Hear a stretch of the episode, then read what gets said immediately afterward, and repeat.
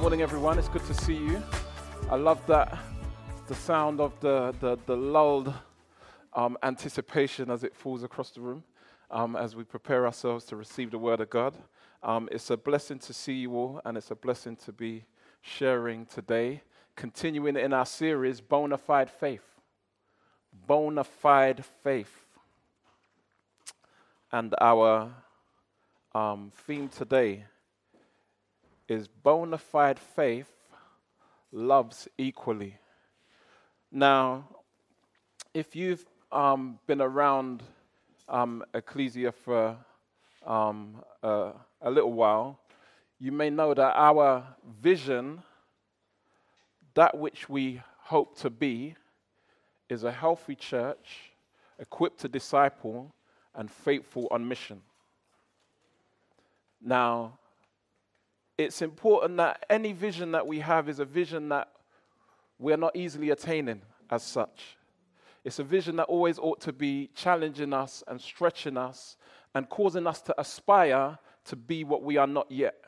And so we appreciate that that is our vision of who we desire to be as mandated by Scripture, and yet recognize that we're not there yet.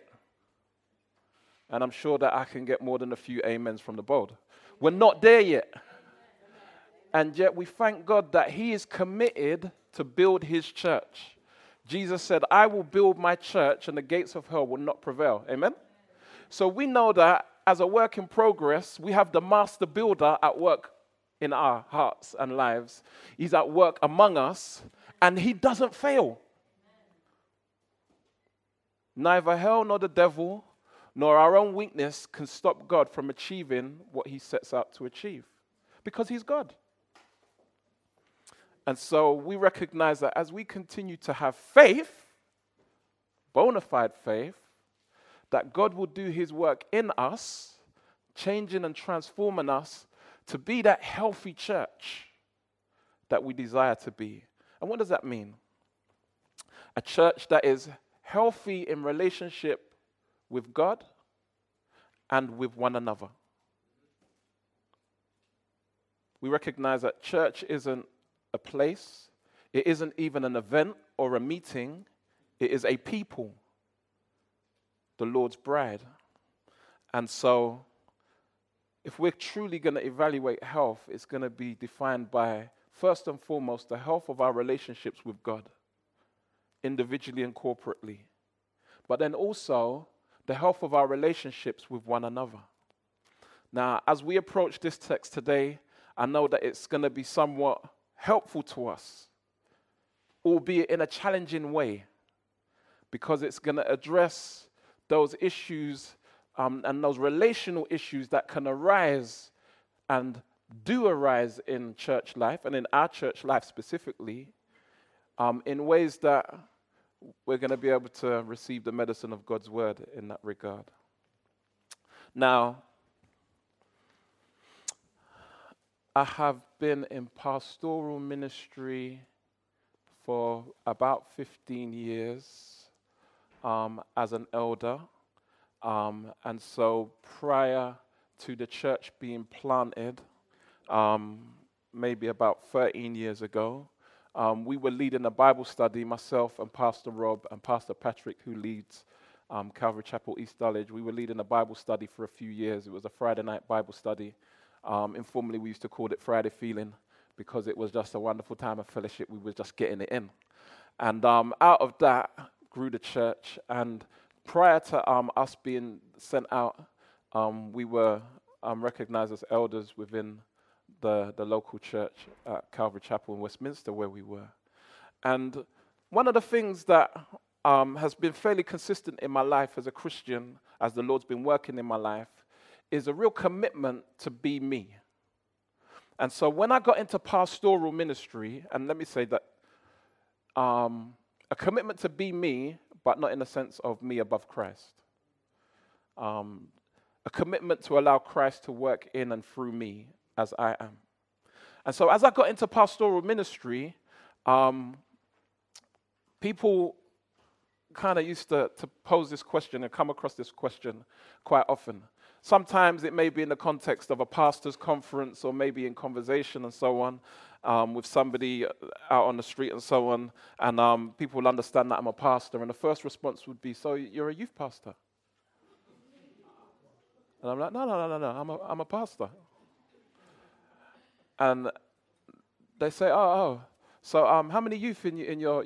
And, and they just like refused to understand what I was like, they refused to understand what I was saying. And so I never ever felt the need to kind of push the, um, the issue and like put some respect on my name. You got you got to understand that I'm a part. Like, it, it, there wasn't a necessity of that. It was just a matter of okay, that's how you see me. Now, for some people, they couldn't make the transition from the individual who was involved in music ministry using hip hop as a missional tool to being a pastor and still looking the same still looking the same. So I remember speaking to somebody one day, well, more than one occasion, I had this conversation. Uh, and I was, yeah, I'm a, I'm a pastor, and they're like, well, you don't really look like a pastor. And I was like, mm, okay. Obvious next question. What does a pastor look like?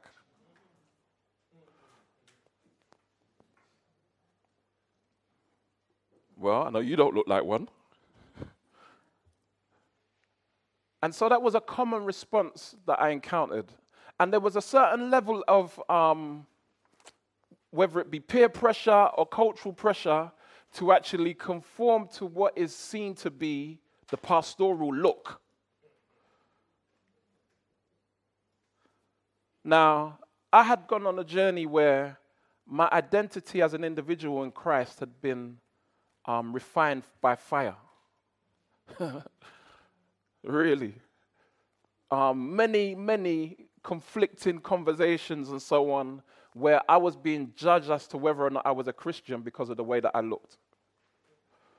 And um, some of you have heard stories of how I was judged because back in the day I had a, a high top, short back and sides, fade, uh, kind of Kid 'n Play style cut, uh, um, uh, airport runway part in the front, and you know, and, and that's how I presented myself. And I was questioned on numerous occasions. Son, you saved? You backslide?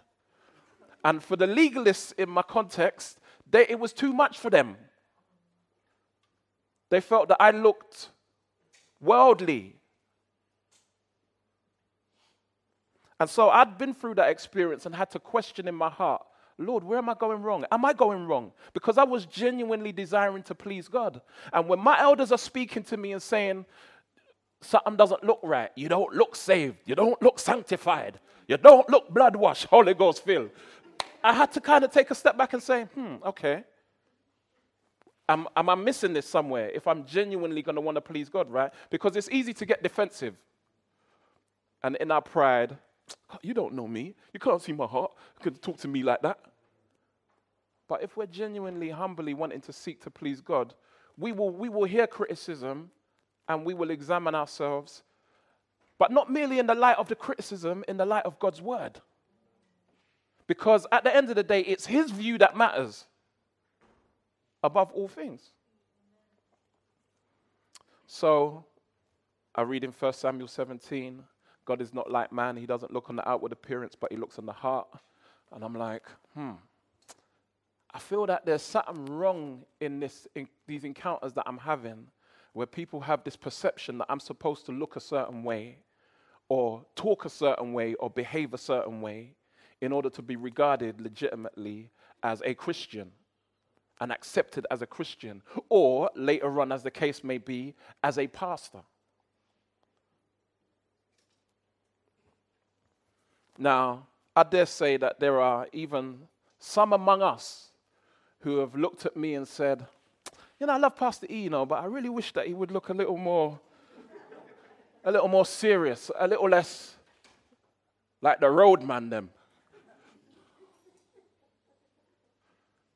Yeah. Is that nervous laughter, yeah? Because you know it's true. I wish they looked a little more sensible especially when I've got my cap on, right, in the pulpit.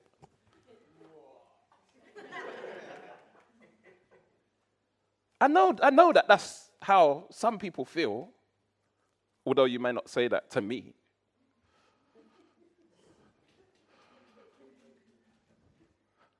And so I say, Really? Okay. That's why I love Pastor Rob, you know.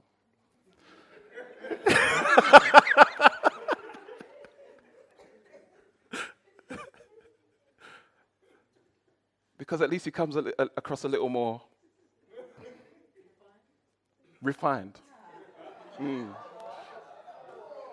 Amen, amen, amen. Work with me, work with me. Let's, let's have this conversation today. Yeah? No, no, no, no, no, no, no, no. No, no, no, no. I think we all need prayer.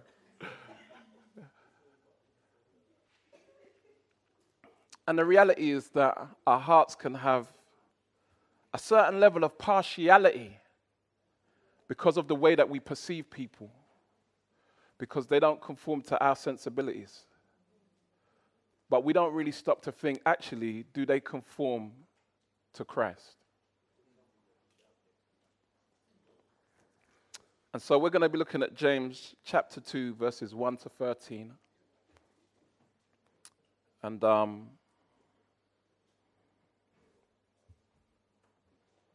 I'm going to read the first verse and then pray. My brothers, show no partiality as you hold the faith in our Lord Jesus Christ, the Lord of glory. Father God, we thank you for your faithfulness toward us today. We thank you, Lord, for the way in which you have reached out through Christ to us. And you met us exactly where we were, where we are. And you bid us, you invited us to come. And Lord, you didn't lay before us any expectations of needing to, to, to traverse hurdles and to jump through hoops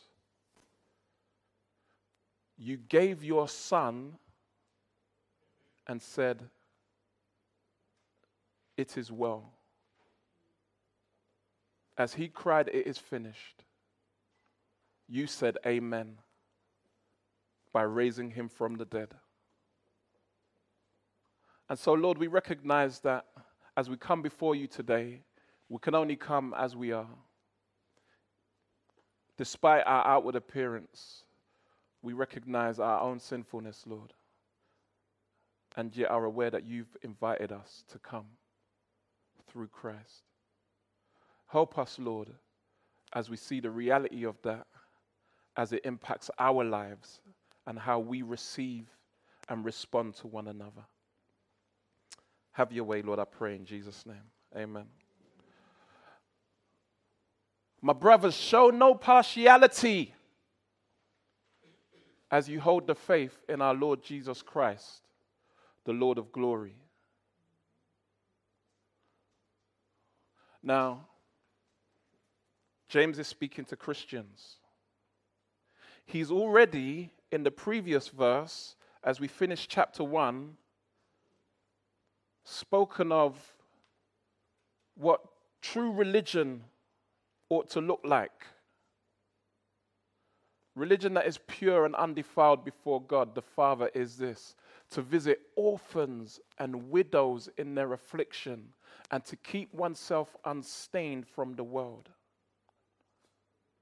And so, James has highlighted the need for those who are truly in the faith to have consideration for those who are in need. And it's almost an extension of that thought now as we step into the next chapter, knowing that in the original there are no chapter divisions. My brothers, show no partiality. And that could read, show no partialities, plural. There are different ways in which we show partiality to one another. There are different ways in which we are guilty of showing partiality. In the following verses, James gives the example of how one can show partiality between someone who is rich and someone who is poor. Verse 2 For if a man wearing gold, a gold ring, and fine clothing comes into your assembly, and a poor man in shabby clothing also comes in, and if you pay attention to the one who wears the fine clothing and say, You sit here in a good place, while you say to the poor man, You stand over there, or sit down at my feet, have you not then made distinctions among yourselves and become judges with evil thoughts? So James is showing look, for example, as an illustration, somebody with money comes into the congregation, they come into fellowship, and would you be guilty of showing partiality to that person? Showing favor toward that person in contrast to a poor person with shabby clothing? Maybe they smell a bit. Now, there's no doubt, just on a basic level, we know that even if we're not so inclined to show partiality to someone who's rich, we can show a disregard for someone who's poor, someone who doesn't have their self altogether, someone who doesn't present them in a, in themselves in a way that we would kind of feel comfortable around. And yet, the challenge is that we're not to show any partiality. We're to receive one just as we would receive the other.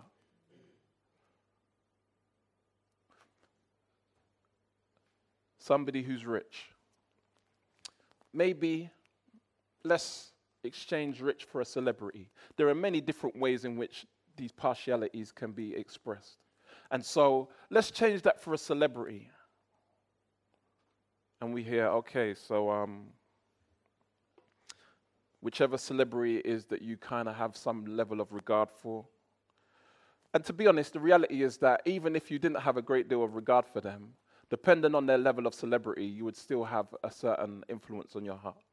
So if a service was preparing this morning, um, you know, we saw Kanye West and Kim Kardashian pull up outside and start making, you think they're going to the leisure center to, to, to go to the gym, they're making their way into service there would be a ripple, there would be a murmur at least.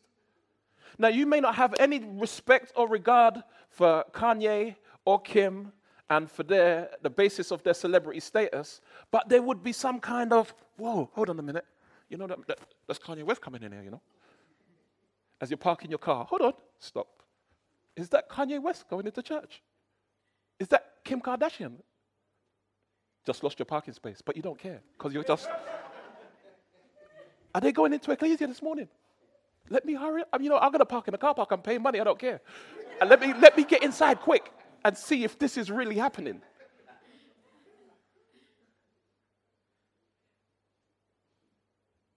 Now, I feel that I'm blessed to fellowship among sober minded people.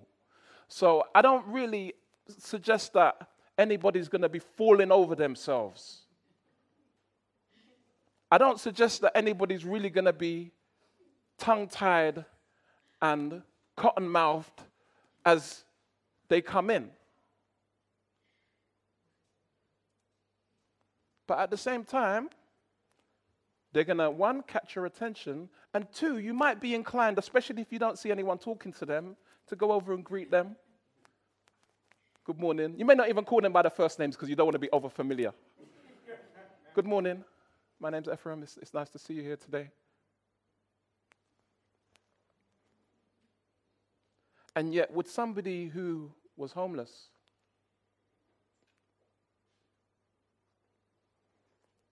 coming in with their bags, how many layers of clothes, none of which have been washed for months, would they receive the same reception?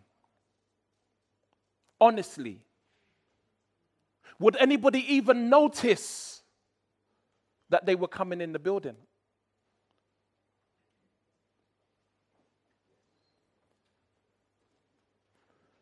See, it exposes how, regardless of the fact that both are visitors, maybe visiting for the first time, how we can be very much inclined to partiality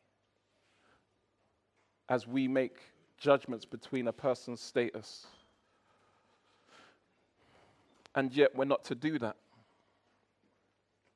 There are other ways in which we show partiality. It may be from a cultural point of view. It may be from a class point of view. It's funny because just as much as people have looked at me and said, Yeah, you know, don't, you don't really look like a pastor, or you don't look like a Christian, or there have been those who have been like, Whoa, you don't look like a pastor, you know. And I just love that. I love the fact that you just look like a regular, genuine person. I mean, furthermore, I don't understand why pastors have to wear suits all the time. Like, like this is a business, and they're businessmen. It just makes me feel like they're wanting to get in my pockets. And so I hear that kind of response. And I hear that there are those people who are from a life experience and a cultural background where they don't, a business suit doesn't mean anything to them. They don't relate to that. They don't respect that or appreciate it even for whatever connotations it may have. Some of which the gospel needs to work out in their lives. Some of them is anti authoritarian. I only ever had police, lawyers, teachers all pointing the finger at me in suits. And maybe in their life they deserve to have the finger pointed at them because they were rude and out of order. But that's the baggage they walk with.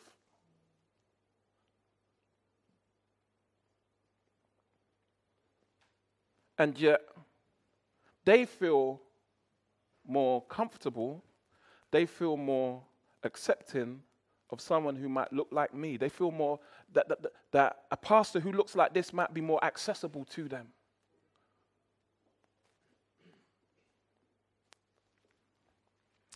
I feel like there's, there's, there's a, a kind of uh, a strata, if you like, of our society, a strata of community that to some extent universally tends to get marginalized, tends to get um, kind of left to the side, overlooked,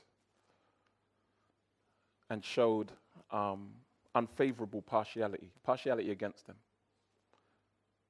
And I would say, you're probably thinking, hmm, who's that that he could be speaking of? Hmm, is it Muslims? No, I'm not speaking about Muslims. You know, I'm speaking about I'm speaking about youth. Now, let me show you how I have been guilty of that in my own way. I live in New Cross. I live next to Goldsmiths, basically. Studentsville. Hold tight, all the students. I love you. But, you know, as soon as I say but, that's a problem, right? I'm not a racist. But,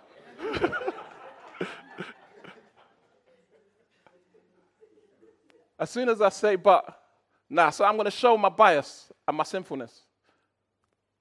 After a, a short time of living in New Cross, and it's, you know, there's, there's students' hostels and there's students' um, halls of residence and there's students in houses and there's students, stu- bruv, students everywhere. And at first, you know, I'm kind of young at heart and I'm thinking it's cool. It'd be great, Miss Young, vibrant creatives, you know, until they're drunk. Thursday night, Friday night, Saturday night, early Sunday morning and they're doing the things that drunk students do knock over the bins. Like, uh, we, we, we've taken to parking, and come, especially come the weekend, I put both my wing mirrors in. Not for fear of passing traffic, but for fear of drunk students. I'm not ready for a drunk student to take my wing mirror off in their drunken haze. And so I kind of I, I, I de- developed somewhat of a disdain these students. And I began to look at students the same. Man, they just get drunk, act a fool. Like, now these are students doing what students do. But I developed, uh, Ken's looking at me, she, she was a student recently. I'm looking at them, they're making up loud noise into early hours in the morning, drinking games, music, outside keeping up, shouting at one another up and down the street. And I'm just like, enough already. Why don't you lot just grow up? Get a life. I thought you're supposed to be in university accomplishing something. How can you be achieving anything with your life living like this?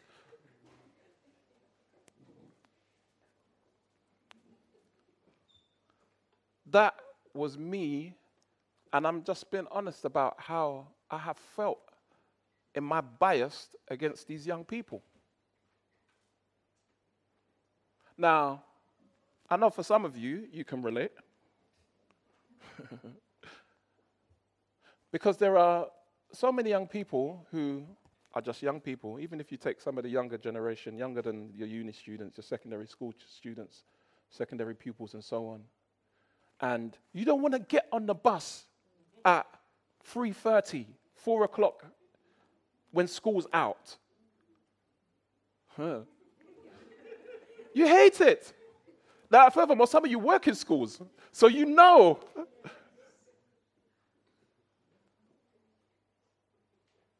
It's so easy for us to have a bias, bias against these young people. And the reality is that even as I've worked in schools, I've seen this to be a real problem with how young people are, are, are perceived and the opportunities that they're given. Because generally, the attitude I've seen is the attitude that a lot of us take. We will not accept you, we will tolerate you in as much as we're able to change you. I want to make you like me.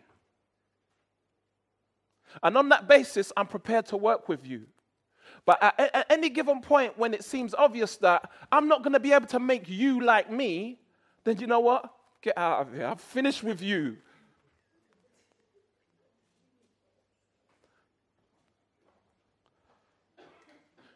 You see, impartiality and acceptance doesn't look like tolerance.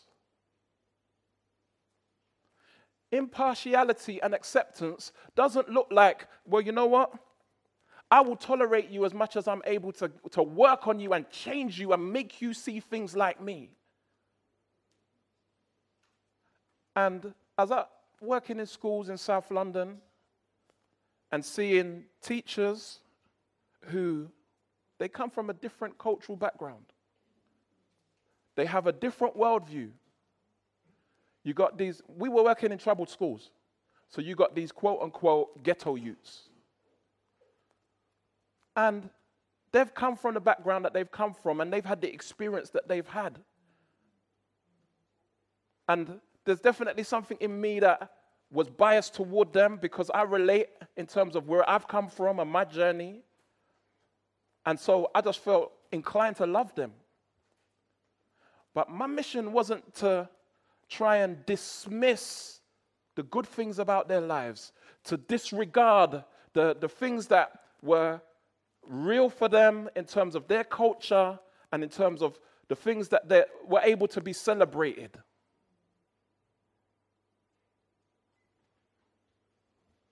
My goal was to be able to recognize the good, not just be dismissive of everything and help them grow in those areas that they need to grow in. And yet, all the while, affirming them as individuals made in the image of God, who, ha- who are worthy of respect and dignity.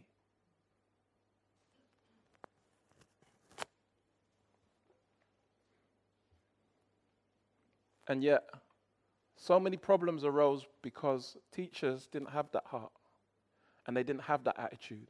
They could see nothing good. It's a bit like the um, Jews saying, Can anything good come out of Nazareth? I mean, he can't be the Messiah. He came from Nazareth, right? I mean, nothing good can come. It's like, Can anything good come out of Peckham?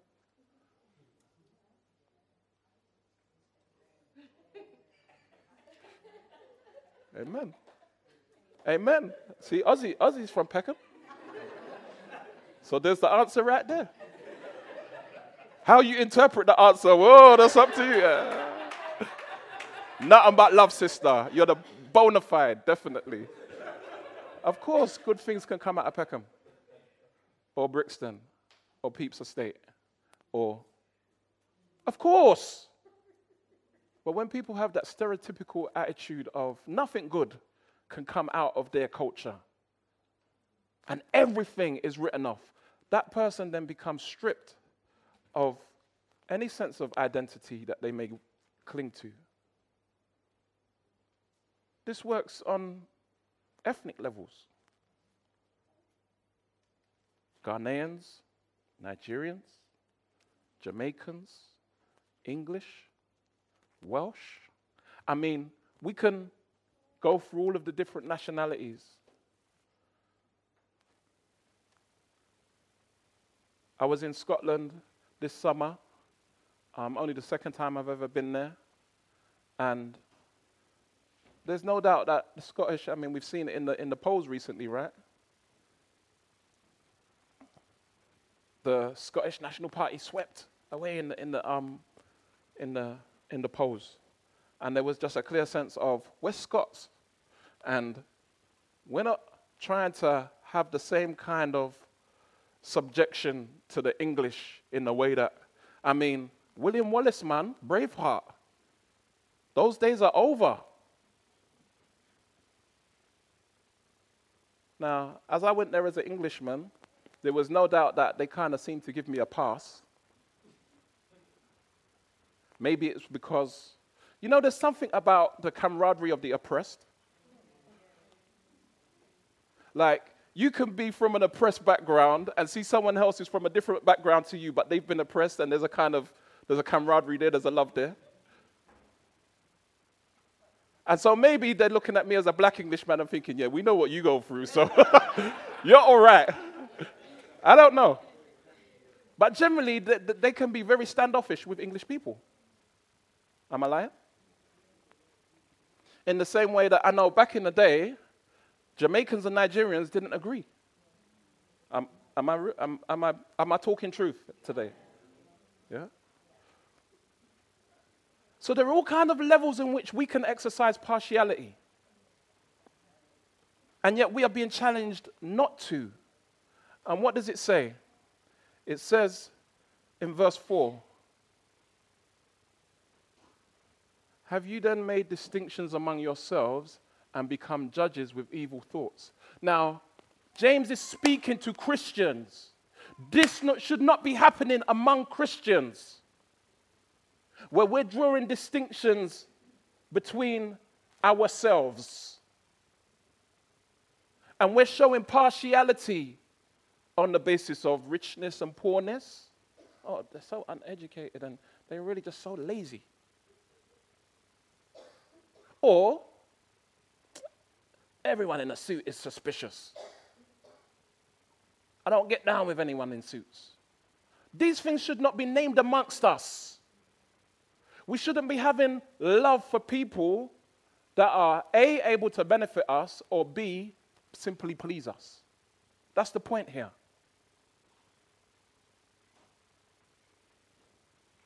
See, there's a sense in which the rich person can potentially be a benefit can show favor, splash cash. And so I can benefit from this relationship in some way. Let me ingratiate them. It's a sin.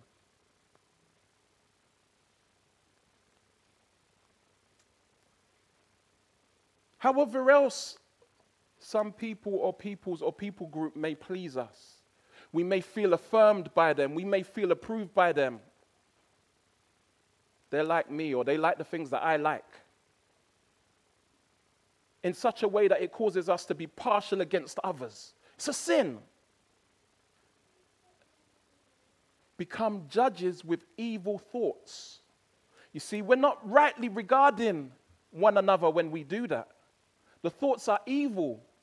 We're not giving due consideration for the fact that, A, this is somebody who is made in the image of God, made by God, deserving of respect,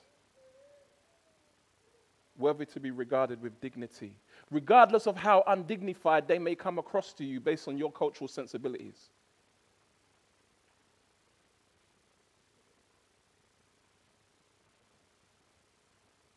That's how we're to see one another. And yet, secondly, we're to see one another on the basis that we are one in Christ. You see, you notice in the first verse, it says, Show no partiality as you hold the faith in our Lord Jesus Christ. The common denominator, the common ground is the faith in the Lord Jesus Christ. That we recognize as being one in Christ, we are one in Christ. And there are no distinctions that should divide us. There are no distinctions that should cause us to feel rejected or disapproved or by anyone. Because we're one in Christ. Now, how did, how did you become one in Christ? How did you come to a place where you would hold faith in Christ? Was it not that God, in His mercy and grace, reached out to you and He gave you what you did not deserve and could not afford? He gave it to you as a gift. We know that it is by grace through faith that we are saved. It's not of ourselves. And so God granted salvation as a gift to you you who, really and truly, actually, he had every reason to be partial against you.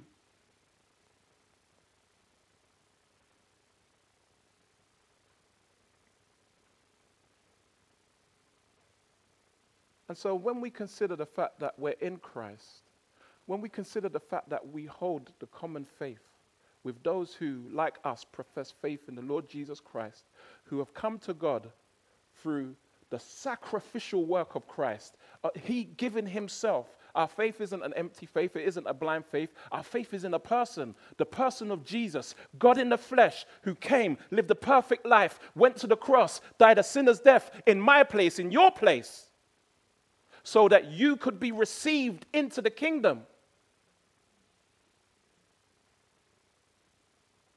And so we stop and we think, actually, if this is how I have come into right relationship with God. And I, I, I, have come into a place of common ground with those who profess his name. How can I then? We have to say, how can I then not be, how can I not be wicked in having partiality against others? How can it not be evil thoughts? because of some superficial distinction that we've clung onto in our own minds. I only hang with the people who used to go to the church that I used to go to. I only hang with people that come, you know, understand the culture that I come from. I only, I only get with the people that like the things that I like. I only hang with the educated. I only ha- like the ones that like hip hop music. I only like. They're the people that I gravitate towards. They're the people I make time for. They're the people I'll reach out to. They're the people I'll invite around my house.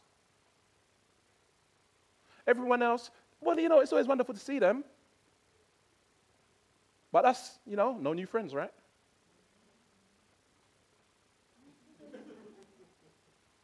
So sin. And we should be ashamed. And then we hear people say, you know, church is so cliquey. And it's true. Now, everybody's not going to be your best friend, but we should have an open heart and open arms to everybody.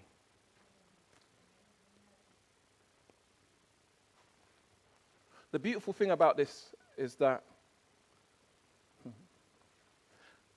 as we consider the fact that God has shown his love to us in Christ, in embracing us, even when we feel reluctant because we don't really know someone, we ought to feel so secure in God's love and so secure in God's acceptance, so secure in, in, in His embrace, that we're ready to make ourselves vulnerable to connect with that person that we don't really know and to, and to get to know them.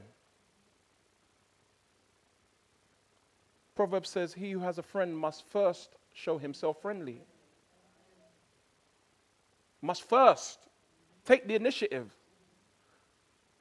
It's like there was a man who set up his email when emails first come out, and he, uh, he said to another man, he said, You know what? I don't get any emails, you know. Not one. Go to my email box every day, look in my emails, don't see any emails. This email thing is no good. I don't really see the point of it. And so the man said to him, Okay, um, have you given your address to anyone? Have you sent any emails to anyone? Oh, I never thought of that.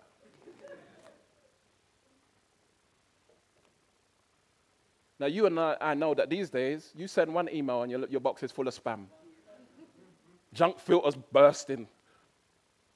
But the reality is, there was a need to take initiative and put oneself out there. This is what the Bible teaches us. Jesus said, If you say hello to your friends only, what good is that? Even the Gentiles do that. How are you any different? How are you transformed? How is there any evidence of bona fide faith in your life?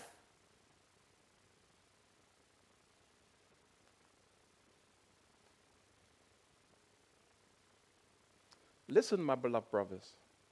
Has not God chosen those who are poor in the world to be rich in faith and heirs of the kingdom, which he has promised to those who love him? But you have dishonored the poor man.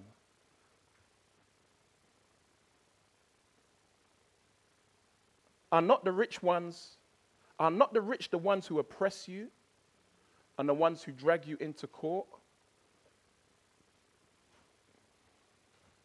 So, those people that you don't really check for in the body of Christ, God has chosen them.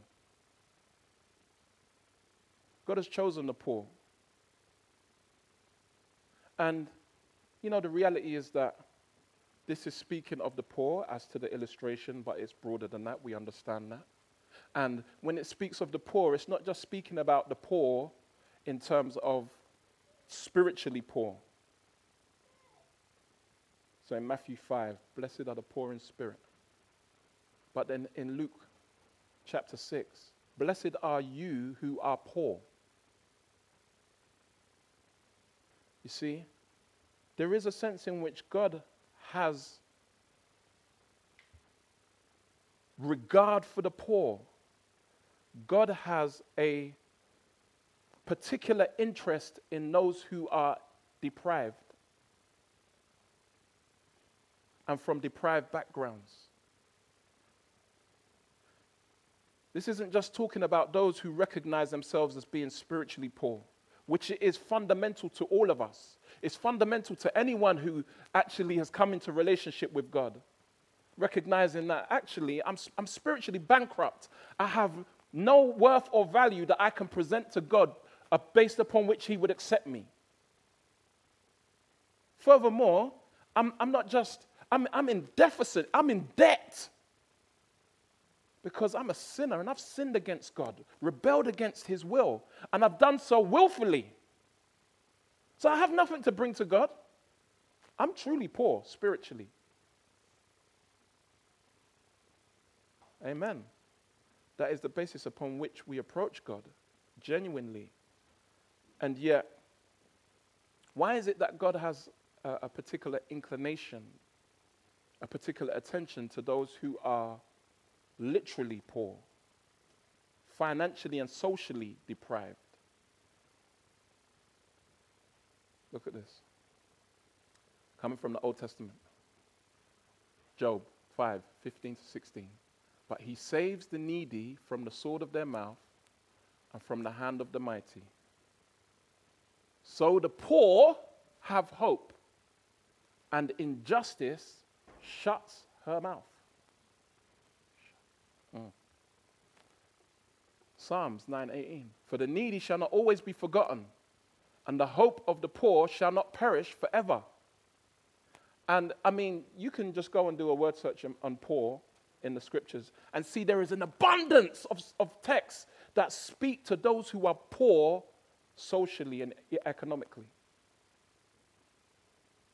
Psalm 10 17, Oh Lord, you hear the desire of the afflicted, you will strengthen their heart, and you will incline your ear. Psalm 69 33, For the Lord hears the needy and does not despise his own people who are prisoners. Psalms 109 31, For he stands at the right hand of the needy one to save him from those who condemn his soul to death. Jeremiah 20, 13. Sing to the Lord, praise the Lord, for he has delivered the life of the needy from the hand of evildoers. Blessed are the poor in spirit, for theirs is the kingdom of heaven. Blessed are you who are poor, for yours is the kingdom of God.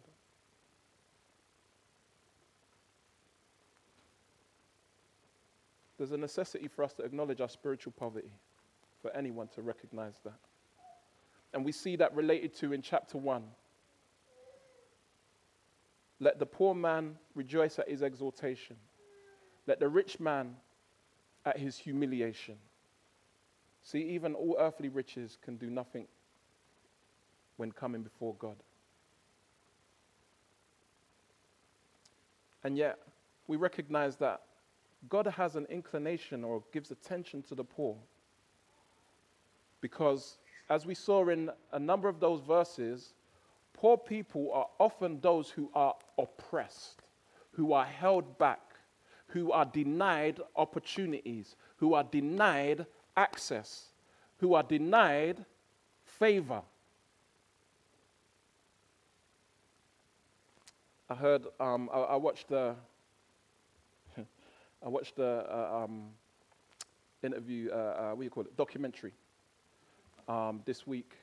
So, um, my wife Judith, she's had a foot operation, and um, she's at home with a foot up off work six weeks. And so I had to install Netflix in the bedroom. And Literally, had to install it. It was a madness, but I got, I got there. Praise be to God because I knew it was a win win situation. and so she showed me this, this documentary about um, Tupac and Biggie. Anyway, in the midst of this documentary, there's an interview with Suge Knight. He's in prison. He said, I got a message to the kids. Now you're thinking, Suge Knight, what kind of message are you really going to give to the kids? Suge Knight, for those who don't know, is a, a record label owner in, from um, LA, California. Um, his record label is known as Death Row Records, um, and it was very much a, a kind of iconic West Coast hip hop label. And yet, the way he ran his label, he ran it with, with a street code. And so deals were done with guns on the table, and you know which way those deals are going, right? Etc. Etc. You have all of these stories. So he's in prison, and he's, he's been incarcerated for whatever crimes he's committed. And he's got this message to the kids. And in the midst of his message, he's saying, Look, you know what? You see these rappers and you see them, and they're going out there and they're rapping about this stuff, and then they're living this street life, and then they're getting arrested and they're not going to prison. So don't try and live like that. Because they have high priced lawyers that get them off. They can afford the best lawyers to get them off their cases. But when you're poor, you don't have access to that kind of power and, and that kind of help and you're going to go to jail. And it's a simple recognition of the limitations and the hindrances. Poor people who don't have access to knowledge in university, they don't have access to pay for people with knowledge. And they get taken advantage of and get oppressed.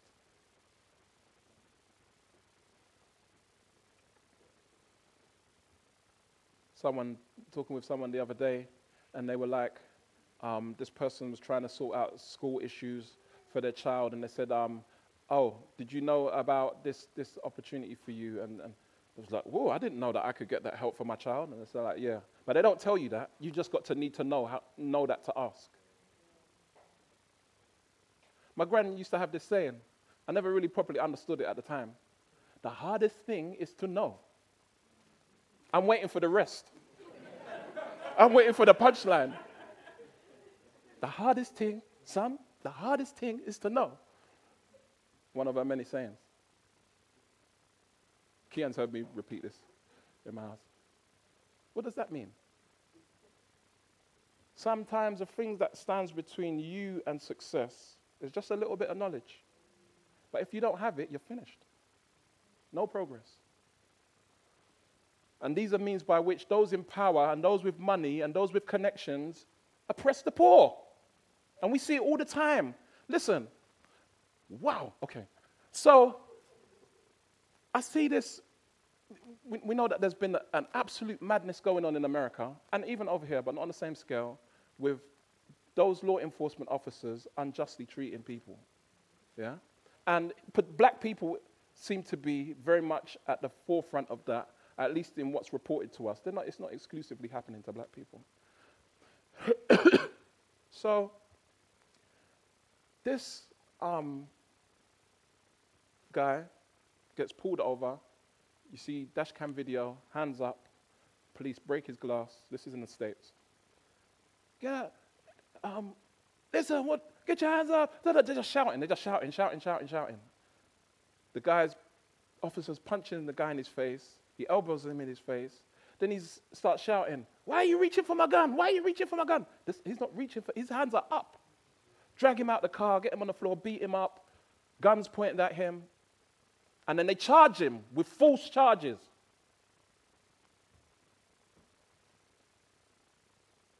The, he's arrested, he, he gets um, taken in. They have one set of dash cam videos, um, and on the basis of that alone, and the way the officers were behaving, he was finished. Even his lawyer was just like, I don't even believe your story. I, I, I, I can't help you, kind of thing. He admitted that. But then some dash cam footage from a second vehicle was, came to light. And it demonstrated how he was completely compliant and so on. And as a result, all charges against him were dropped, and then charges were taken against the officers. And the uh, interviewer said to him, So, what if that dash cam footage didn't um, surface? What would have happened? He said, I would be, I'd, I'd, be finished. I'd be in jail. I didn't have the price to, to be able to fight this, this case and fight the law enforcement, um, the police department, and I was finished. I was going to jail. The poor are readily and easily oppressed, and yet God takes up the plight of the oppressed. God sees injustice, and it grieves his heart. And so, let us not be guilty of being an oppressor. Let us not be guilty of dishonoring those who are made in God's image, in God's likeness. Those whom, remember, we're talking about this is an in house conversation, this is amongst Christians. Even to the point where, in this situation, they're ready to show favor to those who, you have to understand, in, in these days, the Jewish establishment persecuted Christian Jews, which is who, those, those who were the first Christians were Jews. We see this in Acts. Paul, who was then called Saul, was receiving certificates from the Sanhedrin to round up Christians anywhere he finds them and kill them. Same time period. Those with money and power were often the ones who were persecuting Christians. And yet, there will be those who would show favor to them despite the fact that they were the ones who were actually oppressing them and dragging them into court and blaspheming the name of Christ. Imagine that. Showing favor to your persecutor and oppressor over your own brother and sister.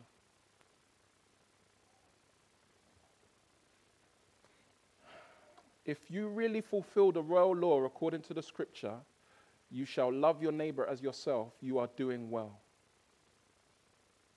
You see, Jesus made it explicitly clear that this is what he has called us to. John 13, a new commandment I give to you that you love one another just as I have loved you, you are also you also are to love one another.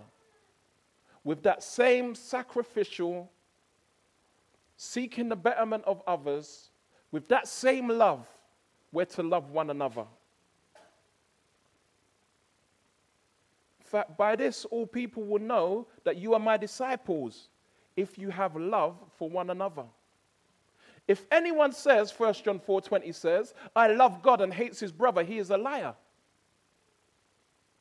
For he who does not love his brother whom he has seen cannot love God whom he has not seen. You don't know what God's like. God could be more like your brother than you actually realize.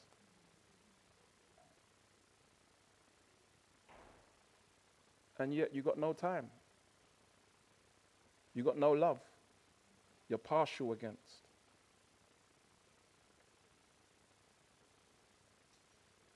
But if you show partiality, James 2, verse 9, you are committing sin and are convicted by the law as transgressors transgressors. For whoever keeps the whole law but falls in one point has become accountable for all of it. Okay, so I have a, a, a, a chain. You, you've seen those big ship's chains, um, cruise liner, huge shackles linked together, connected to the anchor. How many of those links have to break in order for that chain to become useless. Just one. No matter how big the other links are and how well secured they are, you break one link and the whole thing becomes useless. And this is what we're being reminded of here. That according to the law, and where it here says um, the, the whole law, it's speaking of the commandments. If you break one of them, it's like breaking the link in a chain. You're guilty of breaking them all. It's just demonstrated that our hearts are sinful and we're in need of transformation within. And so we're regarded as a sinner, accountable for all of it.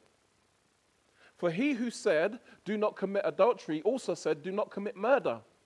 If you do not commit adultery but do murder, you have become a transgressor of the law.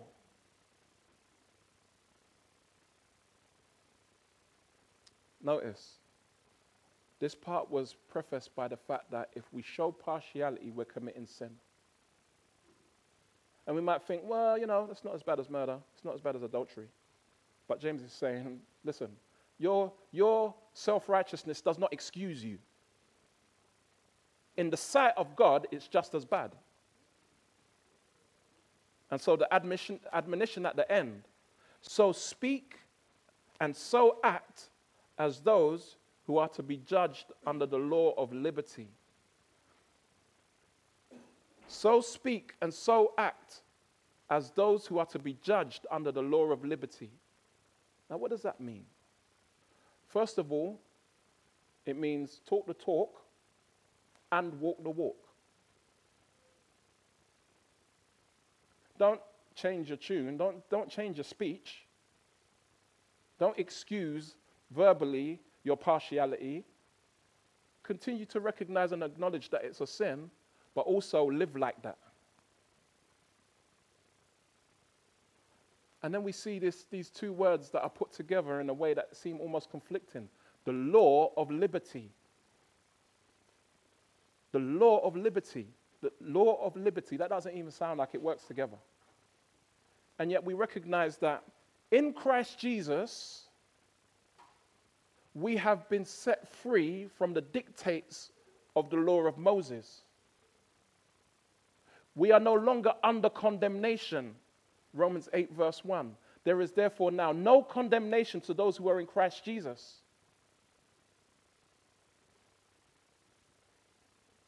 And so, therefore, we've been set free from the dictates and condemnation of the law of Moses. But we've been brought into the royal law, the law of Christ, which is to love one another. Now, when we're unfaithful to the law of Christ, because of Christ's atoning work for us, it doesn't mean that every time we sin, we're going to end up in hell and we need to get saved again. No, we have been set at liberty, we have been set free through Jesus Christ. And yet, we are under the law of liberty, which is the law of love, to love one another. And so, when we're considering our relationships with one another, we should be asking is that loving to my brother? Is that loving to my sister?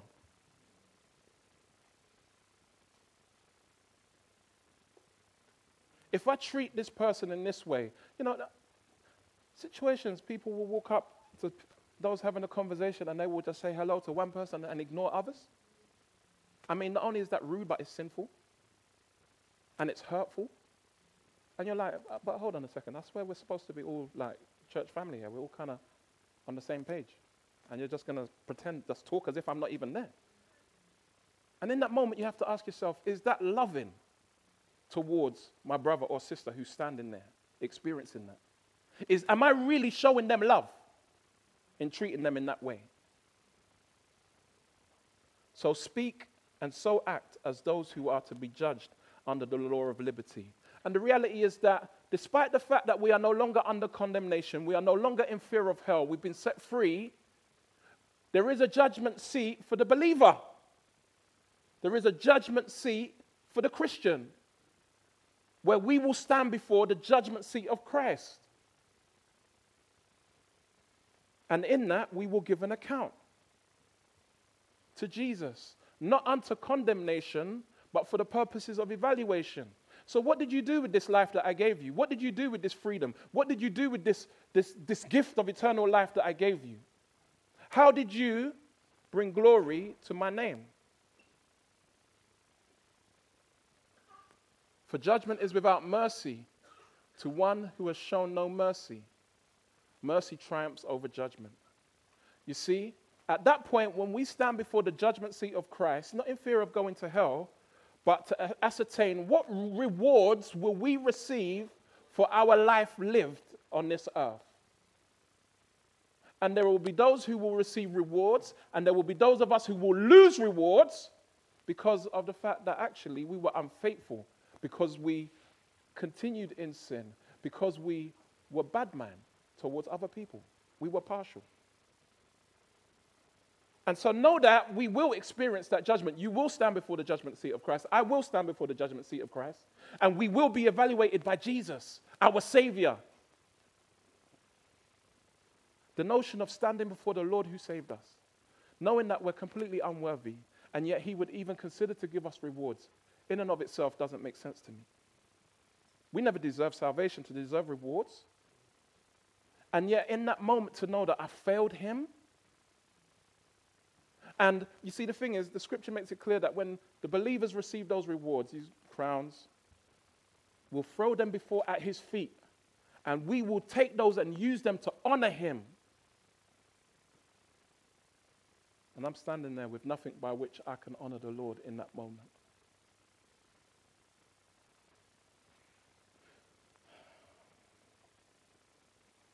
And so,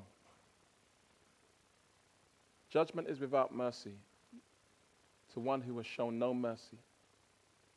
Even if a person deserves to be ill treated, we are to show mercy. See, mercy is different to grace. Mercy is not giving somebody what they deserve, they deserve punishment. I receive mercy from God. I should be punished, cremated, finished.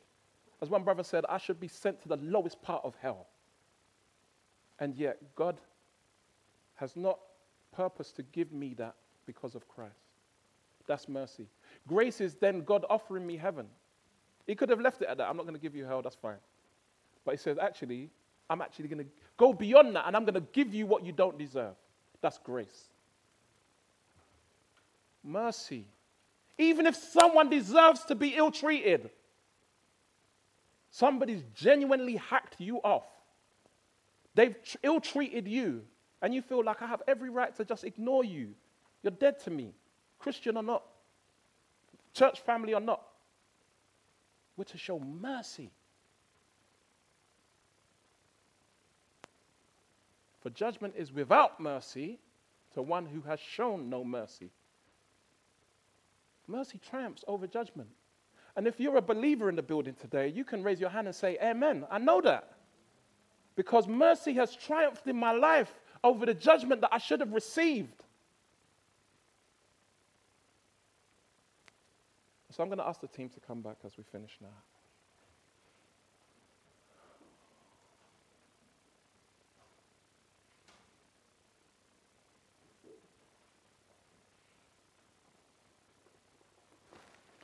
And I would say, how are you showing partiality? How are you guilty of having shown partiality?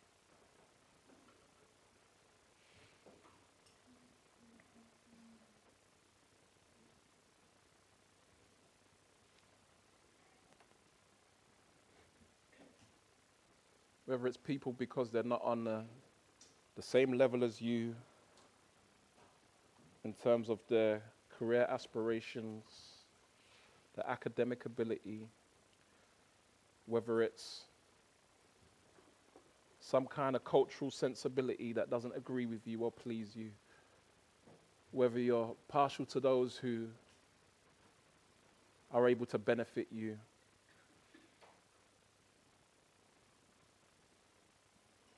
How have you been guilty of showing partiality? How have you had an attitude of partiality in your heart? because we're called to repent. Those who genuinely hold faith in Christ, the Lord of glory, who know what it means to have received mercy and grace, to have been received and accepted when we should have been rejected, have no excuse, have no justification in showing partiality against others. The church is a place where, and we see glimpses of it, where there's just real love and embracing. Where there's just real acceptance for those who are in Christ and openness to those who are not. That they might see the love we have for one another. And it's something that we need to work at. It's something that we need to really consistently be mindful of. Because even in response to this, you know, at the end here, everybody might get up and start talking to someone you've never spoken to before. And that's this week. And then next week, what happens? Things kind of dwindle. And in two weeks' time, we're back to where we were at. God forbid. And even if it means, you know what, if we see somebody acting kind of off key with someone else and showing a level of partiality, we might, not, we might need to speak to them in love. Because it affects our church family, it affects our church community. These are seeds of discord that need to be addressed if we're going to truly be a healthy church. Amen? Let's stand.